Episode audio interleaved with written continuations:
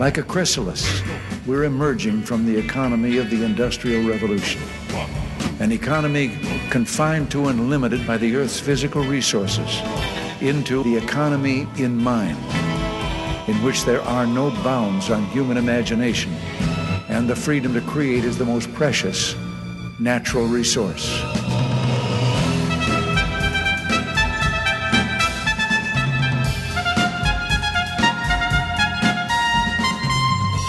Welcome to the Soul of Enterprise Business and the Knowledge Economy, sponsored by Sage, building experiences that connect, remove friction, and deliver insights. I'm Ron Baker, along with my good friend and VeraSage Institute colleague Ed Kless. On today's show, folks, we're going to go through systems thinking made simpler. Hey, Ed, how's it going? Thought it was made easy, Ron, but you're just you're saying simpler now. Simpler, okay, because I think yeah. so. We're, we're, we're walking it back a little bit. We're walking, we're walking it, back. it back a little bit. It, this is actually based on a book called Simple Complexity, a management book for the rest of us, a guide to systems thinking by William Donaldson, PhD, published in 2017. Shout out to Mark Gandy on his book on his CFO bookshelf show which he did with the author on April 30th, 2023. And that was just one of those podcasts I listened to and said, This guy has got such a refreshing take on systems thinking that it just it it made sense to me. And I just thought it would be worth doing a show on because I know we've tackled this topic before. I forget the show number. Way back. Way back. Way back, a long time ago. But we use Peter Senge's book, uh, what is it, The Fifth Discipline, Yes. And that's not an easy book to get through. No. And he lays out 11 laws in that book that we did get through and we talked about, we gave our own examples. But this guy's just got a different take on it. It's just, it's not a, it, it's not anything new or radical. It's just expressing it, I think, maybe in a more digestible way. Well, the bar was not high, or the bar, the bar was pretty low, I should say. True. The bar was pretty low for express. I mean, look, don't get me wrong. I, Sem- Senge's work is some of the some of the seminal stuff in this this area. Uh, the it Fifth is. Discipline was, was a major influence over me, especially back in in the days when I was building a partner organization uh, where we were going in and, and replacing people's accounting system, and you all, sometimes entire back office and even front office operations. So you needed some of those foundational principles to be able to do this. And just the concept of what he calls the learning organization, which is right up our alley, you know, the knowledge mm-hmm. economy. If wealth is knowledge, learning is growth. So we ha- what is it that we're doing to to create a, a, an organization that learns collectively? And this is why we're in, in love with after action reviews and all of this stuff. But but uh, stuff is great, but man, it's hard to get through. It's it it's it's hard to get through. And of course, there's some other, uh, you know, really prominent lights in this field. Peter Drucker being among them. Oh, of course, yeah. Mar- Margaret Wheatley is another one. Mm-hmm. Uh, Donella Meadows, uh, W. Edwards Deming, and uh, one of my favorite, who I just stumbled on, I don't know, ten years ago, Russell Ackoff. But there are a lot of others, and he cites most of them. Um, mm-hmm.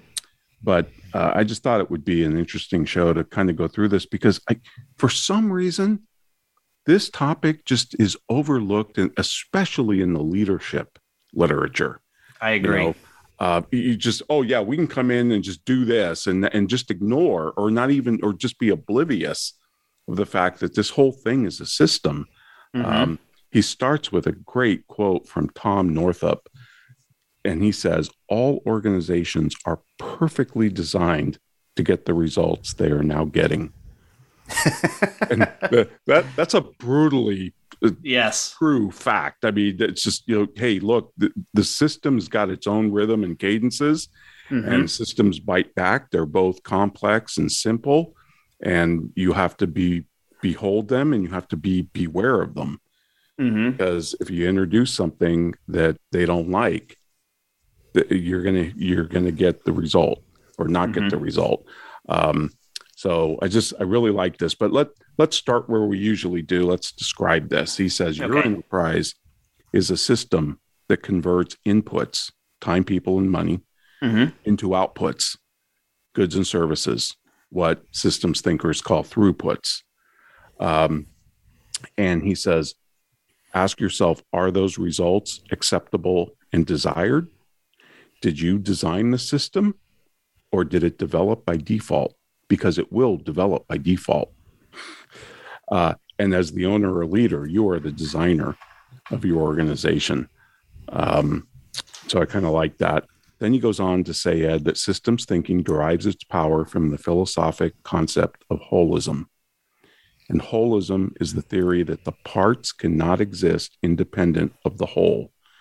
You cannot understand the parts without understanding the whole, and understand that the whole is greater than the sum of the parts. You must combat the reductionist tendency to look at your enterprise as a set of discrete parts to be optimized. Yeah. I mean, this is this this is the famous Homer Simpson video that that we've we've played for years, where you know Homer's asked to des- Danny DeVito plays the, the, the car owner, right? Or, and they design the design the car, and Homer puts all of these different disparate things together. It seems like a great idea, and it's an absolute disaster. But um, yeah, no, you're, you're right on with this, and and you know what's interesting is that the word that is used to describe that that holism when I first started learning this was was integrity. Mm. Mm, mm-hmm. And it's still used that way in the UK and Australia. The word integrity means slightly different things in North America than it does in in UK right. and other other English speaking countries, because that that integrity has this holistic concept to it, it like yes. integral, like a whole number, right? So mm-hmm. that's the, the, the the same thing and and so, sometimes I like thinking of of using that word instead of holism because I think that gets a little bit airy fairy. Yeah, but yeah. but but for, and this is might, might just be my, the way my brain and my system works. But the integrity really helps me ca- encapsulate that a little bit better. Yeah, no, it's a great point. I mean, yeah, it's it's uh, it, it, we do we talk about the integrity of the system right mm-hmm. right um, russell ackoff in his book creating the corporate future from 1981 he's he defined it this way he said a system is a whole that cannot be divided into independent parts its properties and behavior derive from the interactions of its parts not their actions considered separately a disassembled auto cannot carry people nope. and and Ron, I'm cu- curious to something as as we're we're talking through this. One of the things I think that that I saw you have not necessarily an epiphany, but more of a realization, even after the two of us met, was that pricing was and value pricing was was uh, affected by this because I don't know if you were you had taught it this way, but maybe when you wrote the original Professional's Guide to Value Pricing, you were m- more thinking along the lines as well. I'll just take the billable hour and cost plus pricing and replace it with value pricing, and it you know as take take this out, put this in.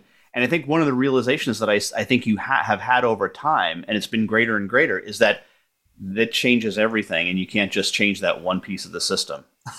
that dawned on me very, very slowly as I worked through that first book and its first six editions that you weren't just tampering with pricing. You were, um, you know, Reed Holden and his mm-hmm. group, uh, Tom Nagle and others in that group taught me this. You touch pricing, you touch everything. It, it yeah. touches everything. And, you know, but that's just systems thinking. You that's just thinking. thinking. You touch anything, it touches everything. You touch marketing, you touch finance, mm-hmm. you touch any silo and right. it's gonna it's gonna have repercussions. But yeah, definitely. This is why Paul O'Byrne, the late Paul O'Byrne, used to tell me. He said, "You don't say it this way, but you should." He said, "Value pricing is a panacea." And I think mm. it took me a, a, while to figure out what he meant, but because it changes, it forces you to change everything mm-hmm. as you're touching the system. That's why I can't just get on board with people that say, "Oh, you can value price but still keep timesheets." No, timesheets are a system. Mm-hmm. they're they're and and they and they're incongruent. They they it, it it's it, what, what, do you call it? it Mutually exclusive. Integrity. It, hurts yeah. your integrity. It hurts your integrity. Right. Right. You know because you're it's it's just not it's not congruent with the rest of the system. So yeah, that yeah, I think that's very true. And of course, after, especially after reading a lot of Drucker and Ackoff and some of these others, Margaret Wheatley, um, you realize that, oh, geez, we're all in a system, whether mm-hmm. we like it or not, whether we yeah. acknowledge it, whether we're conscious of it or not. And right. I, I, Ed, I think most people are unconscious about it. I really oh. do.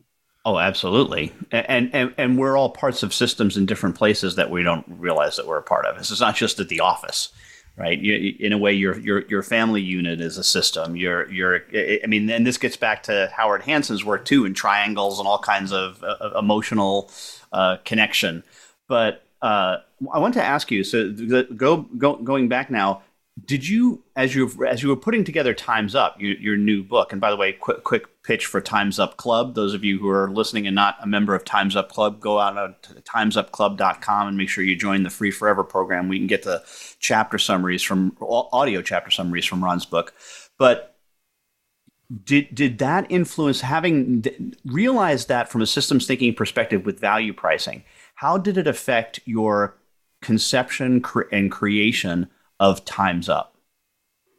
Boy, uh, I, I, it forced. I think it forced both of us to you reevaluate. No, Paul. You, well, the three of us, let's say, yeah. it forced all of us to rethink everything. Mm-hmm. You had to rethink certain tenets of value pricing. Hey, you don't need three choices. Hey, we shouldn't be talking about scope. It, it was it, it forced a rethinking, and we're not there yet with this guy's book, but we're going to get there where he talks about how a culture emerges and what it emerges. It emerges from the system, but we're still kind of not done with the definition. Yeah, but, sorry. But that, no, no, that that's fine. That's something that we can that we can go to. I just want to touch off one thing. He also says, and and I just love this because there's a great duality and just you know that that idea. of What what's that famous quote of holding two incongruent ideas in your head at the same time and being able to function. Yeah. Um, systems are both simple and complex, and you have to embrace both states. He said business is taught in a reductionist way. You know, we break the complex organization into pieces, right? Marketing, accounting, finance, but it's modeled on the Newtonian and mechanical principles, presumes that if we study all the parts individually, we will understand the whole. Yet each of these functions are all subordinate to the enterprise system they are each a system within a larger system, and, and trying to optimize each one of them is often counterproductive. Um, so, kind of like that's another great point. yeah, they're, they're, both simple and complex, and and uh, that's going to repeat over and over as we talk about this. And you know, Margaret Wheatley, you brought her up earlier, uh, and I she was on show number three oh eight, by the way. She, that that one of the things I learned from her, and I remember reading this passage in the book, and I, her, one of her books is called Leadership in the New Science, mm-hmm. where she makes this direct comparison to this notion that okay, we're, we're we we have this Newtonian view of things, but physics has gone beyond that, and it's now more about the stuff that we don't understand, things like entanglement, quantum entanglement, quantum theory, and what we really have to do is rethink our businesses in terms of those kinds of structures. Where and and her, the very simple way that she phrases it, which I thought was great, which she says, on your organization chart, it's more about the lines than it is the boxes. The boxes, yeah, yeah. That that's a great. This guy gets into that too. Um, yeah, that that's fantastic. I've I've always liked Jonah's analogy of the difference between the, and I think it goes back to Hayek. D- don't try and be like an engineer. Be more be more like a gardener. Yeah. Cultivate the the conditions for growth, but don't try and you know organize it. Um, anyway, Ed, this is flying by, and folks, we'd like to remind you if you want to contact Ed or me, send us an email to asktsoe at verasage.com. Do check out our Patreon channel where you can get access to our bonus show and commercial free regular show. That's at patreon.com slash TSOE. That channel is sponsored by 90 Minds it's a matter of mind. Check them out at 90minds.com. And now a word from our sponsors.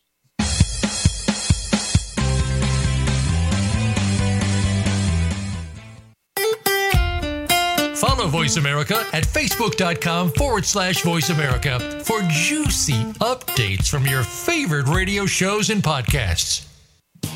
Have you ever read a book that changed your life?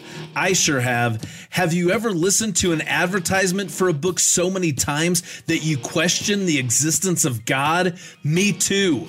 Hello, I'm Greg Kite. I recorded the advertisement for Ron and Ed's book, The Soul of Enterprise Dialogues on blah, blah, blah, whatever. And four years later, we're all tired of it, especially me.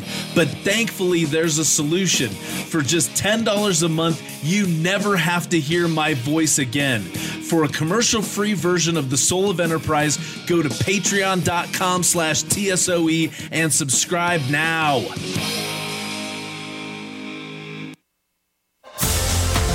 Sage provides accountants with compliance, reporting, and analytic solutions to do more for their clients. These solutions include education programs such as the Sage Accountants Network Client Advisory Service Program.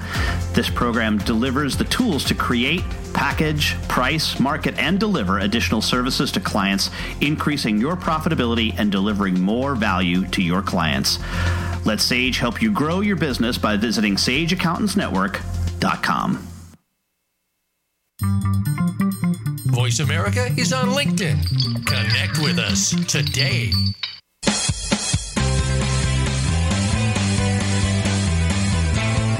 You are tuned into The Soul of Enterprise with Ron Baker and Ed Kless. To find out more about our show, visit us on the web at thesoulofenterprise.com. You can also chat with us on Twitter using hashtag AskTSOE. Now, back to The Soul of Enterprise.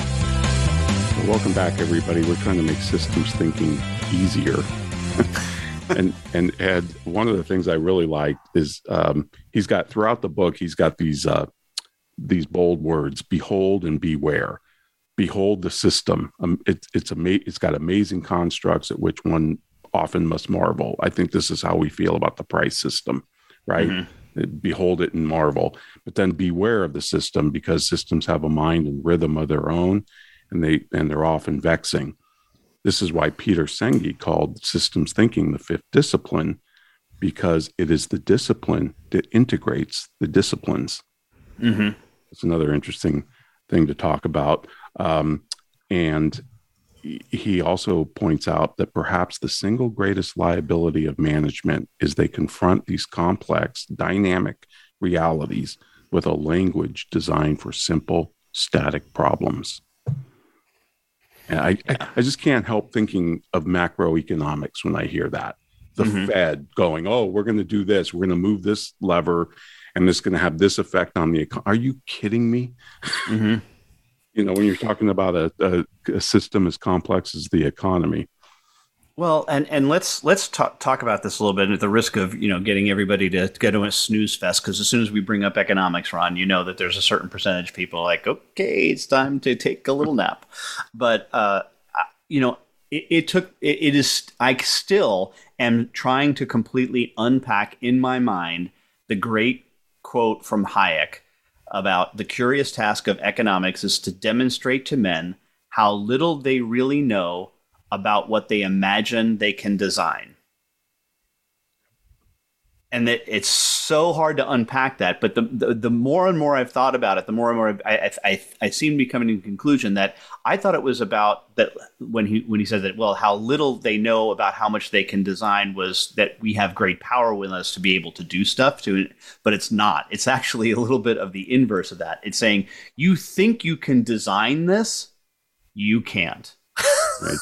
right. this this emerge. It's a cautionary quote is you you can't design it. It has to emerge a little bit more. And I like to. D- d- d- does the book make any uh, call? Because I think you brought it up a little bit earlier of emergent systems versus design systems, as, as and as to whether one is better or superior than the other, or does he say they they they can be designed, but they're still going to emerge. There's still going to be an organic function around it that even if you try to design it, it's going to go its own way.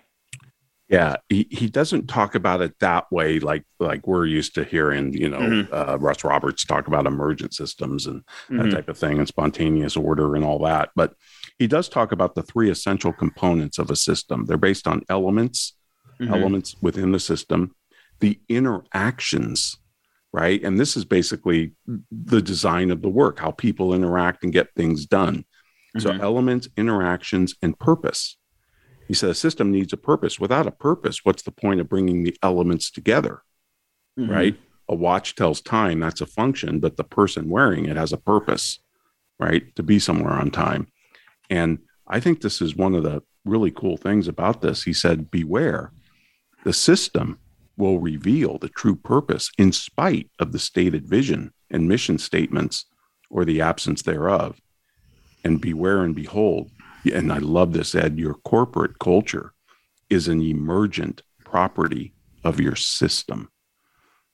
Yes. It, culture is a component of your system, one that you cannot address directly because it emerges from the system. So we, we've talked about this all the time. You want to work on your culture, you have to work on those interactions, those elements, or your purpose. Mm-hmm. Right. Because that's this is this is I think the problem with keeping the timesheet in a value pricing firm. It, it it it doesn't make sense with the interactions and the purpose overall. No. Of having a pricing culture versus, you know, have a measurement culture like that. Yeah, and, and it's it, and in fact it's contradictory to it. And I'll give you another. Well, I know you know this, but I want to share share this with our audience. And we have talked about this recently. So, uh, is Ricardo Semler's idea about getting rid of expense reports. Right. Right. Because and if you really think about that, this and I, I just love that this whole this whole concept is that when Ricardo Semler is the head of uh, Semco down in Brazil, and their policy is that everyone who comes to work for Semco gets is given an American Express card the day that they start with the organization and told if you need anything to do your job better, better put it on the American Express card.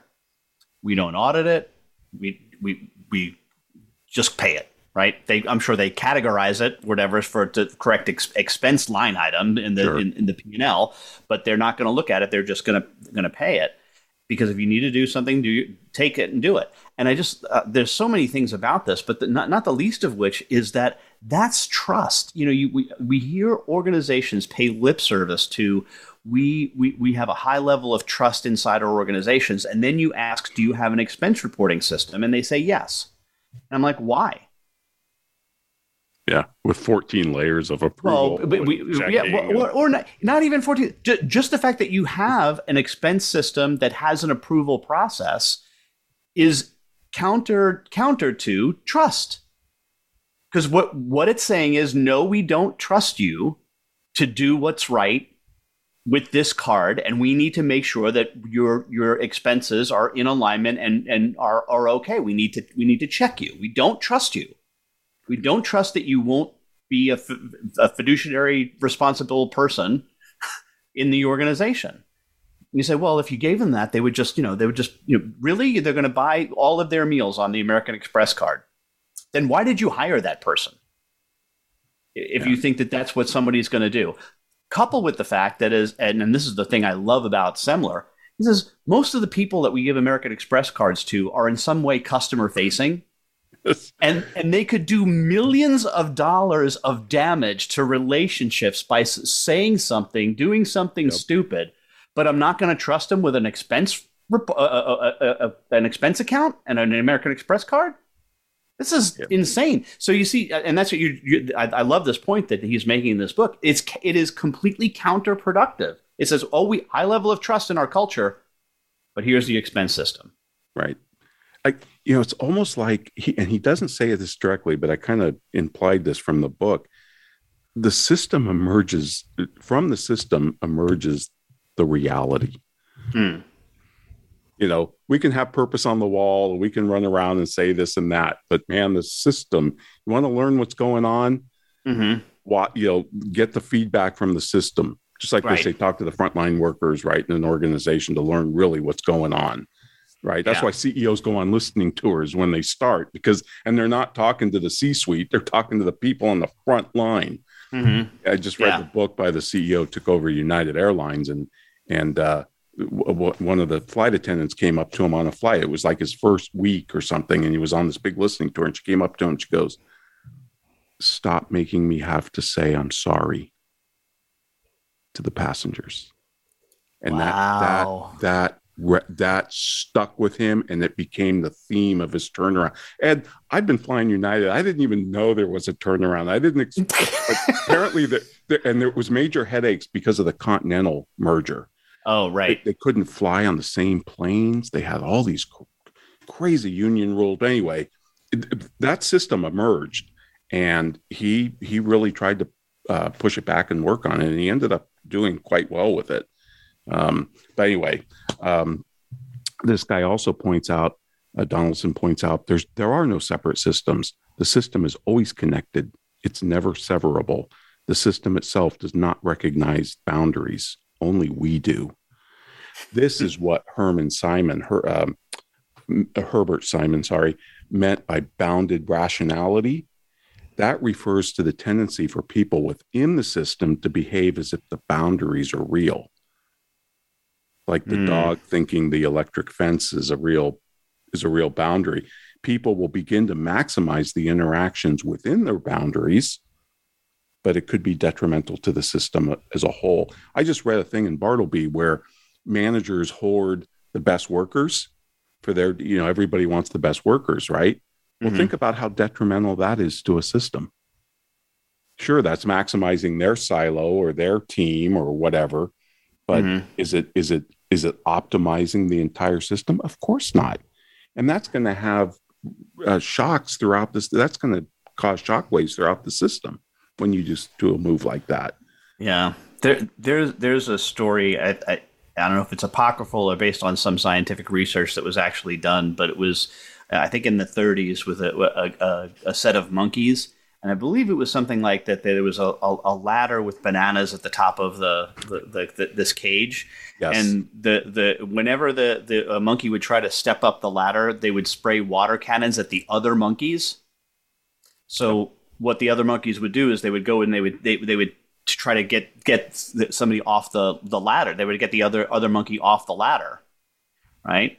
And it got to the point where they were able to introduce a new monkey like each time and at a certain point what they were able to do is just they, they didn't even have to spray the water cannon anymore right just right. whenever whenever one of the monkey tried to get up on the ladder the other would attack it and attack rip it, it down right there was a guy up in canada who used that video uh, uh, and he equated it to hourly billing uh, he did it in a very creative way. I, do you remember that? It was, it was years ago, but okay. You know, you know, we talked about that.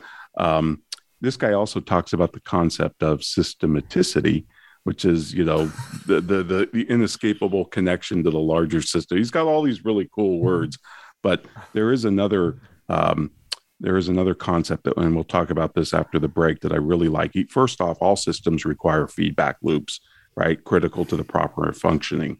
This is why I think AARs are so are, are, are so vital. But he also talks about he doesn't call it a bar a before action review, but that's kind of what he's proposing in replace of the annual performance appraisal. He, he hates annual performance appraisals as much as we do because it, the feedback loop is too long. Mm-hmm. You just can't wait and do this once a year. Um, and like he said, you know, participants in the system often see or sense the real feedback. But the thing that the the example I love most in the book is his concept of the hermeneutic circle the hermeneutic circle. Um, and we're going to talk about that next after the break. So, folks, I want to remind you if you want to get a hold of me or Ed, send us an email to asktsoe at verasage.com. Check us out, soulofenterprise.com. We'll post full show notes. And also, would like to give a shout out to Mark Gandy of CFObookshelf.com, uh, where we got this idea to go over this book. Thank you, Mark. And check Mark's uh, show and podcast out at CFObookshelf.com. And now, a word from our sponsors.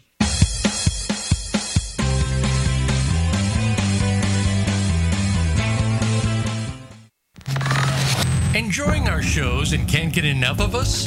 Follow us on Instagram at Voice America Talk Radio and see what we're cooking up for you. Sage provides accountants with compliance, reporting, and analytic solutions to do more for their clients. These solutions include education programs such as the Sage Accountants Network Client Advisory Service Program. This program delivers the tools to create, package, price, market, and deliver additional services to clients, increasing your profitability and delivering more value to your clients.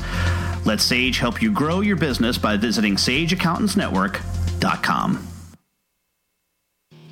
Have you ever listened to an online radio show that changed your life? I'm required to say that I have. Have you ever stopped listening to an online radio show because the commercials were mind numbingly repetitive? Of course you haven't, because you're here right now. Look, you don't have to listen to me anymore. There's a commercial free version of this show, and it only costs $10 a month. And for $15 a month, you get no commercial commercials plus bonus content. Go to patreon.com slash TSOE, subscribe now and be free. You're worth it. Streaming live, the leader in Internet Talk Radio, voiceamerica.com.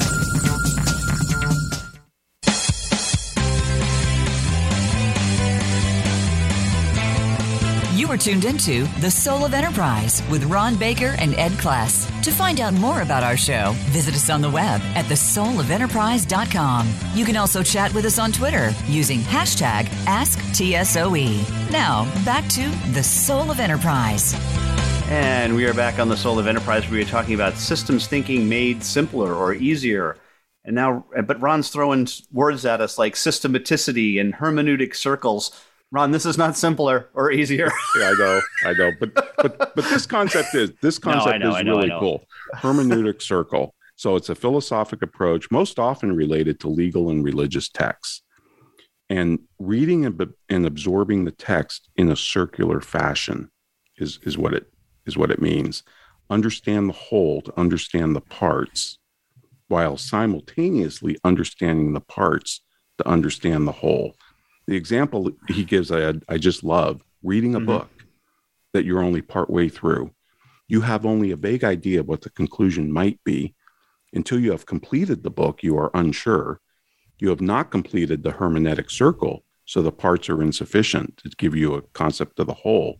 But once you've completed the book, the chapters, characters, plot lines make sense. And of course, each additional reading, you get more nuance and more subtlety. Mm. That's the hermeneutic circle, and that's that's the metaphor he gave. I love that. Mm. That's fantastic. And if you think about it, you go into an organization in your team, your department, your silo, whatever. It, I know it's kind of like the blind man touching the different parts of the elephant, right? Right. It, Another classic systems thinking story. yeah. exactly. And and that's what this is. Until you read the whole book, until you see the whole operation. This is why I think companies that that do you know cross um, I hate to use the word train, but I don't know what else to call it. Cross train people in different, you know, make the baggage handler be a flight right. attendant and, and gate agent and all that. It gives you a bigger appreciation for the whole. Mm-hmm. How what I'm doing up here is affect, you know, how what I'm doing above the wing is affecting the people below the wing. Yeah, and, and that just that to be because people get exposed to everything that's going on and you know which is why we we we suggest that you be very careful when you pick up pick out what you're going to measure in the, in the metrics in your organizations because of the impact on the system's thinking. I mean, you're you're a great example that that you come up. Well, you talk about the airline triple crown, right? right. Lost lost luggage, customer complaints, and on time performance. All of those are are great measurements because the most people in the system can affect them. Right.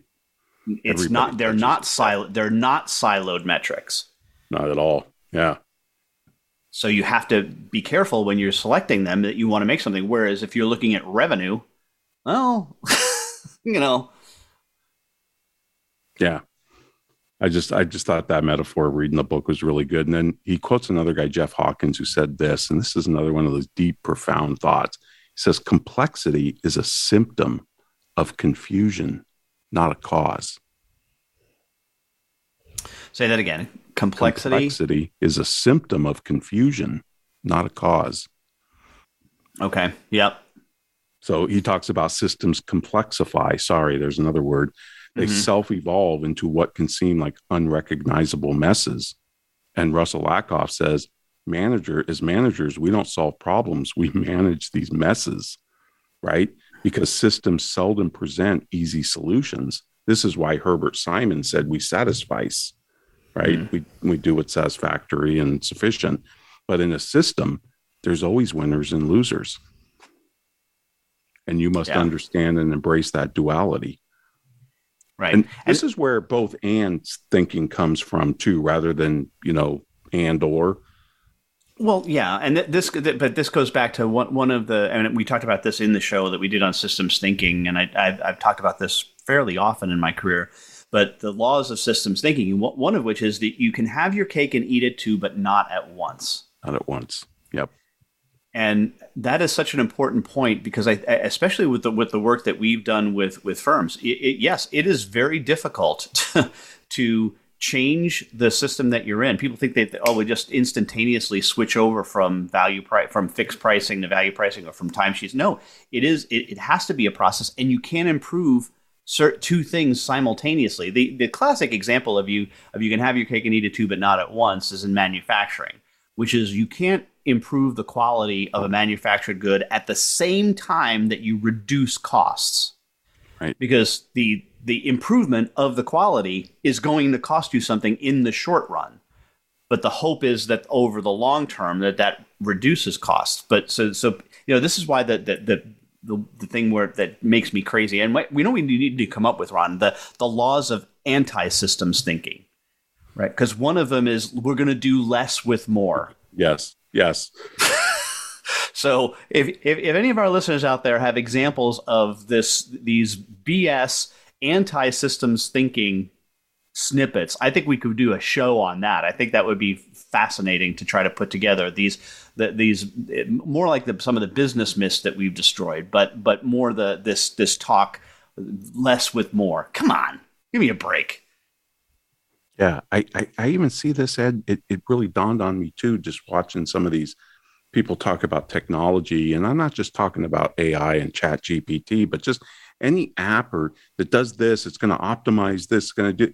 Okay. But it, this goes back to that fallacy of uh, what, what's that? What's one of the Senge laws about? You know, today's problems are are yesterday's solutions. And your example is they created spreadsheets, and now we have 52 spreadsheets that don't talk to one another. But isn't the same thing going on every time we introduce a piece of technology? No matter Mhm. how bright, shiny, and cool it is, it's going to reverberate throughout the system. If the system doesn't like it, it's going to friggin' reject it. Mm-hmm. And and they, they last forever. And I, I think I'm gonna I'm gonna bring up here, Ron. This is one of my favorite stories to illustrate that that that law of systems thinking, which is today's problem, come from yesterday's solutions. And this is a fairly famous story. It's been out for quite some time. Uh, it, it's about the, the story of the space shuttle and the horse's rear end. And this is this is the way, way, way this goes. That the, the standard railroad gauge is four feet uh, four feet eight and a half inches. Kind of weird. That's because the way they built them in England and the U.S. railroads were built by English expatriates, right? so uh, the the railway lines were the same that people in the pre-world. So why did they? Why would they this way? Well, because they they uh, based on the the tramways that had jigs and tools, uh, which were based on how the spacing between the wagon wheels. Uh, that that where people would created ruts in the in the in the road, so that's where they put the railroads down, and they put it where the ruts were in the in, in the road, and which goes back to the the Roman chariots, which had the same uh, wheel wheelbase as the you know two horses. And it turns out that one of the rest the the specifications for the this the space shuttle was that the solid rocket boosters, the two things, the two rockets on the side, Right, had to be able to fit on a railroad car. So the the whole thing is is that the the most advanced transportation system ever designed by man was still influenced by the width of a Roman chariot and two horses' asses. Yeah, I love that. It's a great, it's a great story. love that. So Well, you know, this kind of bleeds into Elihu Goldratt's theory of constraints, right? Um, he was talking about throughput problems, and he said, you know, there's certain parts of the system that limit total system throughput, what he called bottlenecks.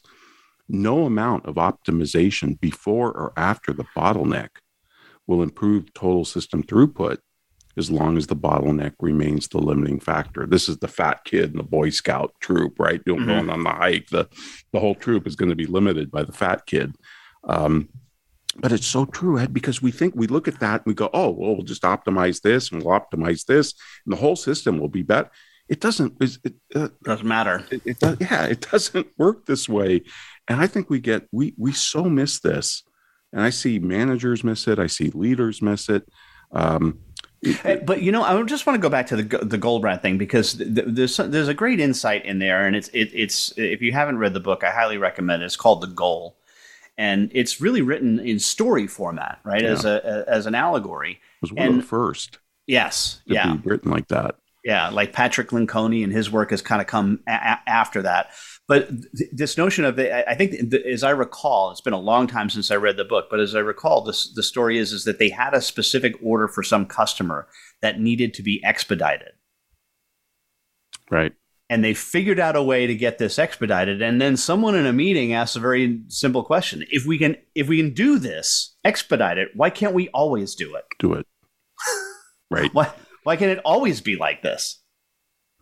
Well, you know, Goldratt again, he was a physicist, and uh, our late colleague uh, Reginald Lee got to work with him. But he says he also said there will always be a constraining part of the system. The bottleneck will merely migrate to another part of the system. So his his his steps were find where the system is constrained, the bottleneck, understand the constraint, develop a solution, predict second order system effects, and determine if you can live with those implement the proposed solution, and then look for where the bottleneck migrated to. It's like this, you know, you squeeze the balloon, right? That, yep. Yeah. Yep. Um, and you know, as this guy points out, Donaldson, beware, managers begin changing things from a viewpoint bounded by what they see, but it's going to have consequences somewhere else in the system. It has to. It's has all to. connected. it's all connected. This is why we can't just change one part and not expect another part to, you know, to to to not suffer the consequences. The idea of a system being kind of zero sum is kind of a scary thing, mm-hmm. right? That there's always winners and losers. Yeah, the, the thing is, is if Ron is that leaders behave as if it's not true. Like they, they, and that that's that's the bizarre part of this is that, that they, they know it, they have to know it because it's it constantly happens. It's never not happened but yet, oh no, it's just no, it's going to be all right. We're just going to we'll tweak we'll tweak the comp plan, Ron, and everything will be fine. Everything will be fine. we just yeah. we just we just tweak the comp plan. He uh-huh. talks about, you know, he talks about how consultants will tell you, oh, they understand your system better. Their system is the right, you know, uh, the only method for understanding your enterprise. And he, he equates this to like a golfer buying new clubs, right? It's it's never it's it's it's never the golfer. It's always the tools, right? Um, but he did study over 2400 manage, management models like the mckinsey 7s right strategy structure system staff style skills and shared values i think it is. Um, and he did find that there are element there there are common elements in your in every enterprise. And he laid them out governance leadership organizational culture and climate learning and development of employees strategic planning, organizational structure, and control systems. And then so he kind of gave a chapter on each of those mm. and how it how it relates to the system. And that's where we can go next. Ed, I can give you some of the high. I'm not going to go through all seven of them, but I'll go through some of the highlights and and uh, tell the folks what he said about those those uh, those points. So, mm, well, it sounds good, Ron. But want to remind our listeners that they can get a hold of Ron or me by sending an email to asktsoe at verasage.com. Of course, the website is The Soul of Enterprise, where you can see show notes as well as previews to upcoming shows. Quick reminder that we'd love for you to rate this podcast, and you can do that by going to ratethispodcast.com slash TSOE. But right now, a word from our sponsors and my employer, Sage.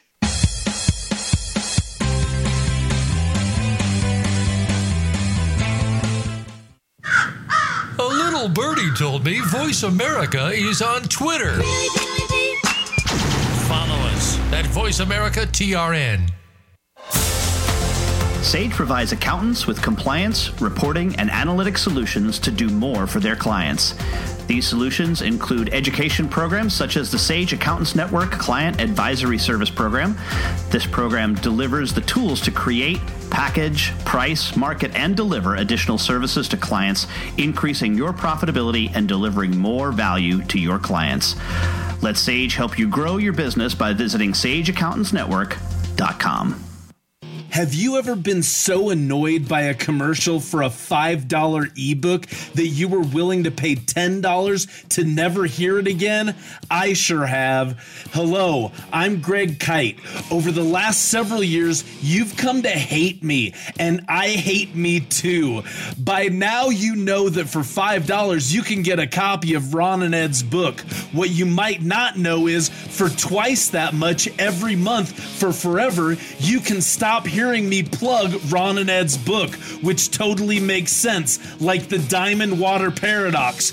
Go to patreon.com slash TSOE and subscribe today. Please, for the love of God, make it stop! The Internet's number one talk station. Number one talk station. VoiceAmerica.com.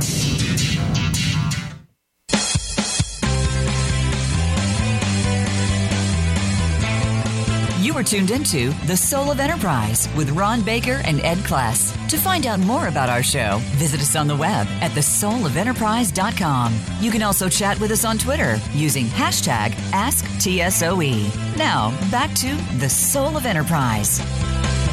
And we are back on The Soul of Enterprise talking about systems thinking made simpler. And Ron, uh, there's some other stuff that from this book that you think is important for us to talk about. So let's jump in. Yeah, he talks about the, these these uh, most common elements of your enterprise, whether uh, they're going to emerge, whether by default or design. So, governance, leadership, organizational culture, learning and development of your team, strategic planning, organizational structure, and control systems.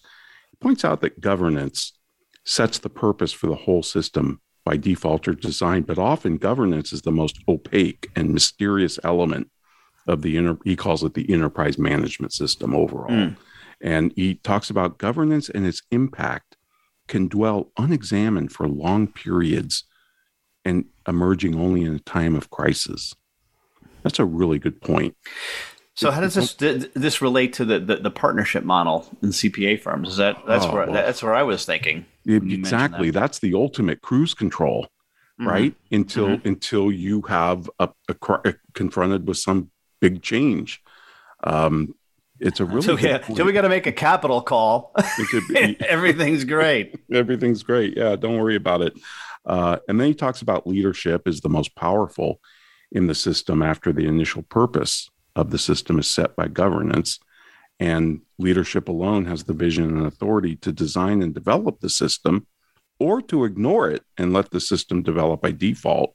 And he points out the extensive writing on leadership has been offered without context afforded by systems thinking. Mm-hmm. The, the, the, leaders tend not to think about it, but they he he he suggests a leader must cultivate two critical traits: systems thinking and humility. so, so I tell tell the story. This there, there, was a company I was working with that had, that had um, this is a long long time ago had a, a performance management system that was put in place, and the performance management system it was whatever their their year end let's call it their year end was december 31st i don't i don't i won't recall that it was and i don't think it was calendar year end but say, let's just say for the purposes of this story that it was. Well because they wanted to make sure that everybody got their year end review done and in place they actually said that you had to do your uh, year end conversations and go through the process starting at the end of November. But the measurements that you put in place were based on the entirety of the year. So you were trying to work in within the system where we weren't quite finished the year, but we still but we had to do the, the performance review anyway, as if we had done the whole year. And I said, well, why don't you just back it up? Why don't you just you know have the the performance year end September 30th, and then that way you can conduct the performance reviews in the fourth quarter, but but, but have that. they're like, no, we can't have that. It's got to be the year. I mean, I don't. I, okay. you know, this guy's he talks about this in the feedback section um, mm-hmm. because the feedback is really important in the system, and of course, he talks about the difference between efficiency and effectiveness, which I love. But he talks about performance reviews are one of the most dreaded tasks in business today. But he said there's a better way, and this and he calls it success planning, where in advance you and your direct report have discussed together what constitutes success. Mhm. And then reviewing the performance becomes much more objective and much less stressful, um, especially if that's done with an AAR. So it's kind of like a bar and an AAR. hmm Yeah, yeah. Well, we, we've documented that enough to know that that's those are far superior to, For to any performance review. Yeah. And when he talks about culture reflects the interactions of the system, he says if you do not complete the story for your employees, they will complete it themselves. So the, the kind of back to the comment, the truth will always emerge from the system. Mhm. Merely writing down the values you expect will not suffice. There's a great Italian saying, the paper will not refuse the ink. Nope. Nope. Um, yeah. No. So, um, um, and and anything on the performance review, just uh, you know, I always I, my I, I always go to that that Keith, Big Keith's app- appraisal in the British version of The Office, which was just yes, absolutely hysterical. We'll we'll put we'll put it in the show notes. It's it's classic. yeah, classic way to look at it. He also I and I love this because you know we, we try and teach after action reviews and that's another kind kind of different a difficult cultural change but that could have a massive impact on because it affects the interactions of the people right Mhm. and it affects learning and even teaching to some extent um, but he quotes this guy george stoddard and i think it was one of his mentors and he says we learn to do neither by thinking nor by doing. We learn to do by thinking about what we are doing. Wow. hmm That, that's That's very meta, Ron. that's, very meta. That's very. I just I absolutely love that. And then of course Peter Drucker. He, I've never. I've, I can't remember this line, but Drucker said the talk you hear about adapting to change is not only stupid, it's dangerous. The only way you can manage change is to create it. By the time you catch up to change, the competition is ahead of you. hmm Oh, Yeah. That's Mr. Drucker.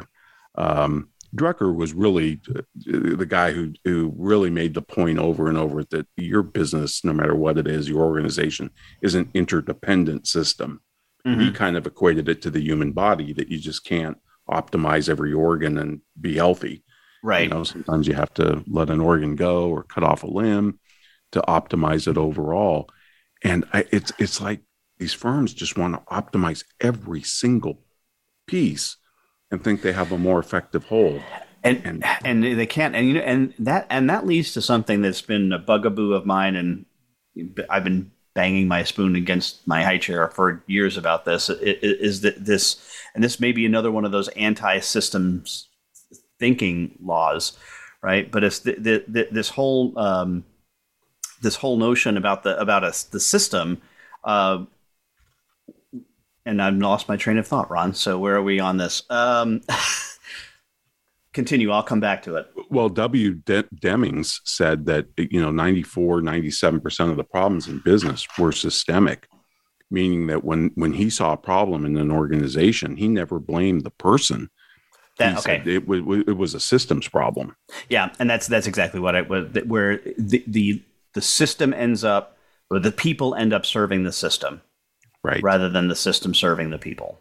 Right. Right. And That's the- the- that's what that that leads to. That optimization problem of ev- absolutely everything directly leads to people serving systems. Yeah, and it, this was Drucker's point about knowledge workers, and one of the ways it was completely different from the blue collar workers of the past, or even, I guess, some extent, the agricultural workers, is in a knowledge environment, the knowledge worker is the system. Mm-hmm. I mean, that doesn't mean that you know they don't have to work together and collaborate and all of that, but um, you know, it, it's a different it's a different paradigm. Yeah. Um, so, you know, he he finishes the book by saying life is too short to live in or be a warden to a psychic prison. he said, so build a system of shared purpose, vision, values, and commitment. Grant people clear, inspiring areas of freedom where they can grow and prosper. Very Blockian. Mhm. And you'd best start believing in systems because you're in one. what's what's the the riff on the I'll do riff on the Yakov Smirnoff old line. You know, in in in the in in Russia, you know, you, the party always oh you may not party always finds you, or the you, you might not be interested in politics, but politics is always interested in you. You, yeah, yeah. What was it? That the old joke about this? What's great about the Stasi? What made the Stasi better than Uber? They they already knew where you were going.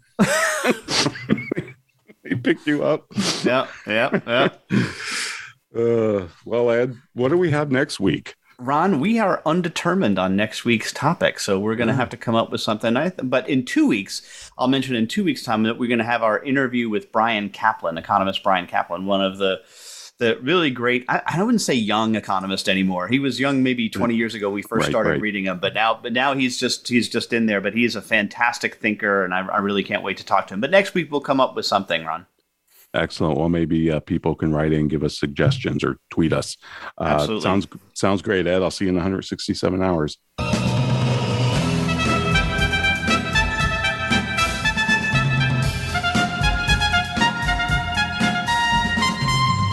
This has been the Soul of Enterprise Business and the Knowledge Economy, sponsored by Sage, building experiences that connect, remove friction, and deliver insights. Join us next week, folks, on Friday at noon Pacific time. In the meantime, feel free to visit us at thesoulofenterprise.com for more information on each show and upcoming shows, plus resources and books and other things that we've mentioned today. Also, you can contact me or Ed at asktsoe at verasage.com. Thanks for listening, folks. Have a great weekend.